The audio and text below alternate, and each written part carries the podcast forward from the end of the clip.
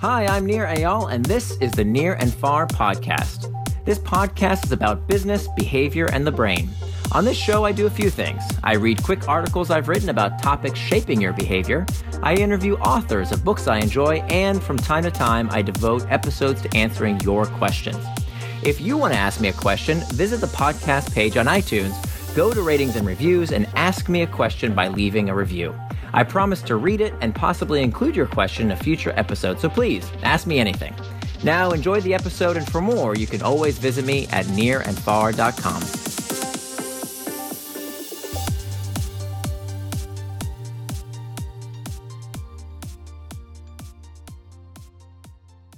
How Technology is Like Bug Sex by near and far dot com. Written by Nir Eyal. This week, thousands of people swarmed the annual Consumer Electronics Show in Las Vegas.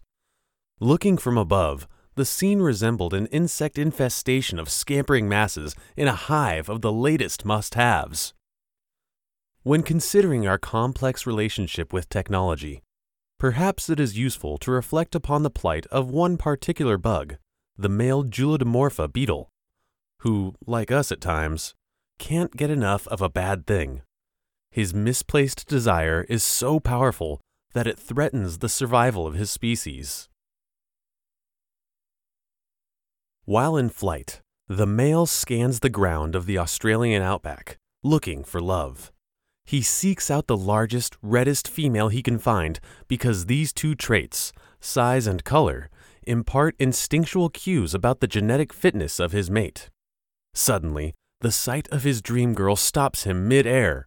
He composes himself and approaches the sultry beauty. But the male of the species is not known for subtlety. Genitalia erect, he is ready for action and begins his lovemaking as soon as he lands on her. But his rude advances are rebuffed. However, he is determined to satisfy her, whether she is willing or not. He remains faithful, even as other suitable females pass him by. He wants only the biggest, the reddest, and therefore the most attractive female. Undeterred, he keeps humping until either the sun bakes him to a crisp, or the Australian tyrant ants cover his body and begin dismembering him limb from limb. Finally, he dies, never knowing that he unsuccessfully tried to impregnate a ravishingly beautiful bottle of beer. Supernormal stimuli. To the Julodimorpha beetle, the beer bottle's size, hue, and dimpled bottom are an accentuated embodiment of female allure.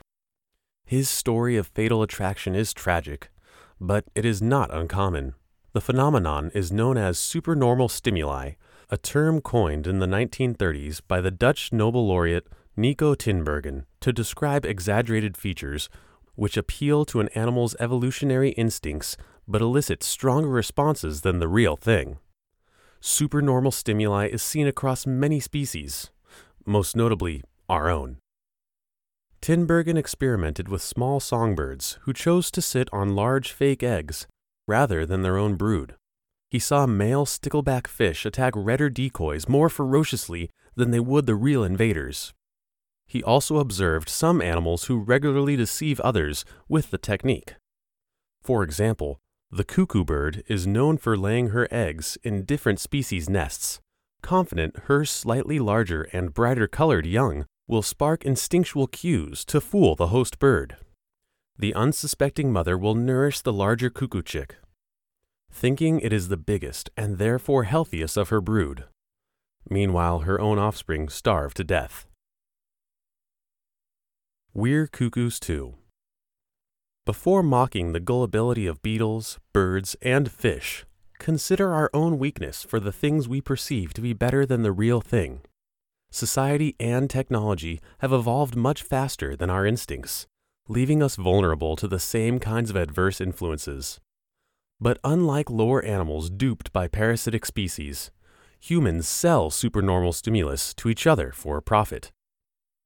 Harvard psychologist Deirdre Barrett asserts that the technique influences our actions just as much as it does that of other animals.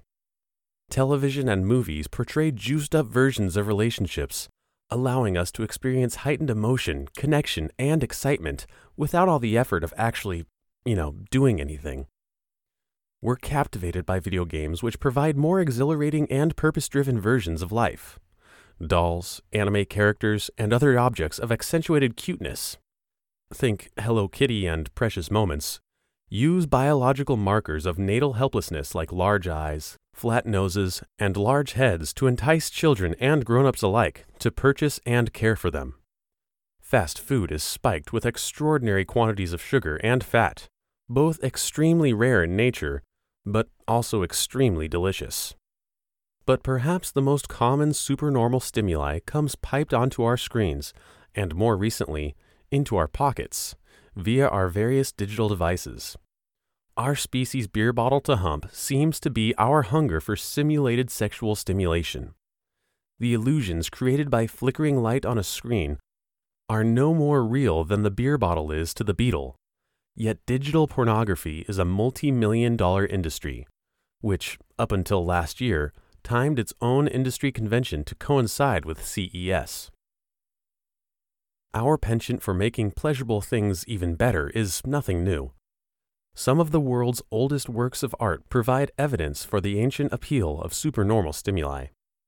The Venus of Willendorf, estimated to have been carved from limestone some twenty-five thousand years ago, depicts a female figure with exaggerated features, including a detailed vulva and breasts large enough to make even today's proportionally enhanced porn stars blush. Historians theorize that the figure is the first in a long line of objects meant to capture the eye and arouse our desires. The creator of the Venus of Willendorf was not only one of the world's first artisans, he was also among the first marketers. The mother of all stimuli. But ever since cavemen began their naughty cave carving, there have been counterbalances to the effects of supernormal stimuli which separate us from easily fooled animals. Whereas Julodimorpha beetles fornicate with their beloved beer bottle until death, humans quickly wise up, get bored, and move on. Our brains come pre-installed with a piece of mental software which makes us tire of the old and seek out the new. It's called hedonic adaptation, and it is the reason why lottery winners and paraplegics tend to revert to the same levels of happiness they felt before their respective life-changing events. We adapt to our situation, and our attraction to superficial features like breast size, sugar content, or screen resolution fades when the objects of our desire become commonplace. We're in love with our latest eye thing for a while, but soon realize it's just another addition in our own growing collection of future trash. Superficial traits may draw us in, but on their own, they lose their appeal. However, our tendency to quickly adapt leaves us vulnerable to only one supernormal stimuli we find hardest to resist. Though we may cringe at the plight of the Julodimorpha beetle or the host of the cuckoo bird's egg, we are just as memorized by one particular traits we find equally enticing. It is why we line up in droves at C E S, Apple stores, and movie theaters, and it is the stimuli embedded in the stories we tell and the games we play. The ultimate supernormal stimuli, as far as our species is concerned, is novelty. Our insatiable curiosity is perhaps humanity's greatest virtue, but it is also the source of many of our weaknesses. Pornography addicts need increasingly stimulating imagery to reach climax, spending hours searching for just the right titillation. Compulsive gamblers must take bigger risks and incur bigger losses to get the same fix. These are, of course, extreme examples, but they illustrate how we are all, to some degree, drawn to the insatiable enchantment of more. The new, new thing attracts us because of its mysterious potential, not its rationalized value. Our salvation, as Doctor Barrett writes, comes from understanding. Once we recognize how supernormal stimuli operate, we can craft new approaches to modern predicaments. Humans have one stupendous advantage over Tinbergen's birds, a giant brain. This gives us the unique ability to exercise self-control, override instincts that lead us astray, and extricate ourselves from civilization's gaudy traps. Indeed, we begin to free ourselves from the pull of supernormal stimulus when we recognize it as such.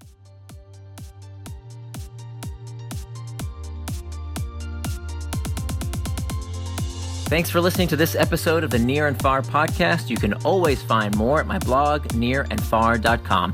And don't forget, if you have a question you'd like me to explore in a future episode, leave me your question in the form of a review for the podcast on iTunes.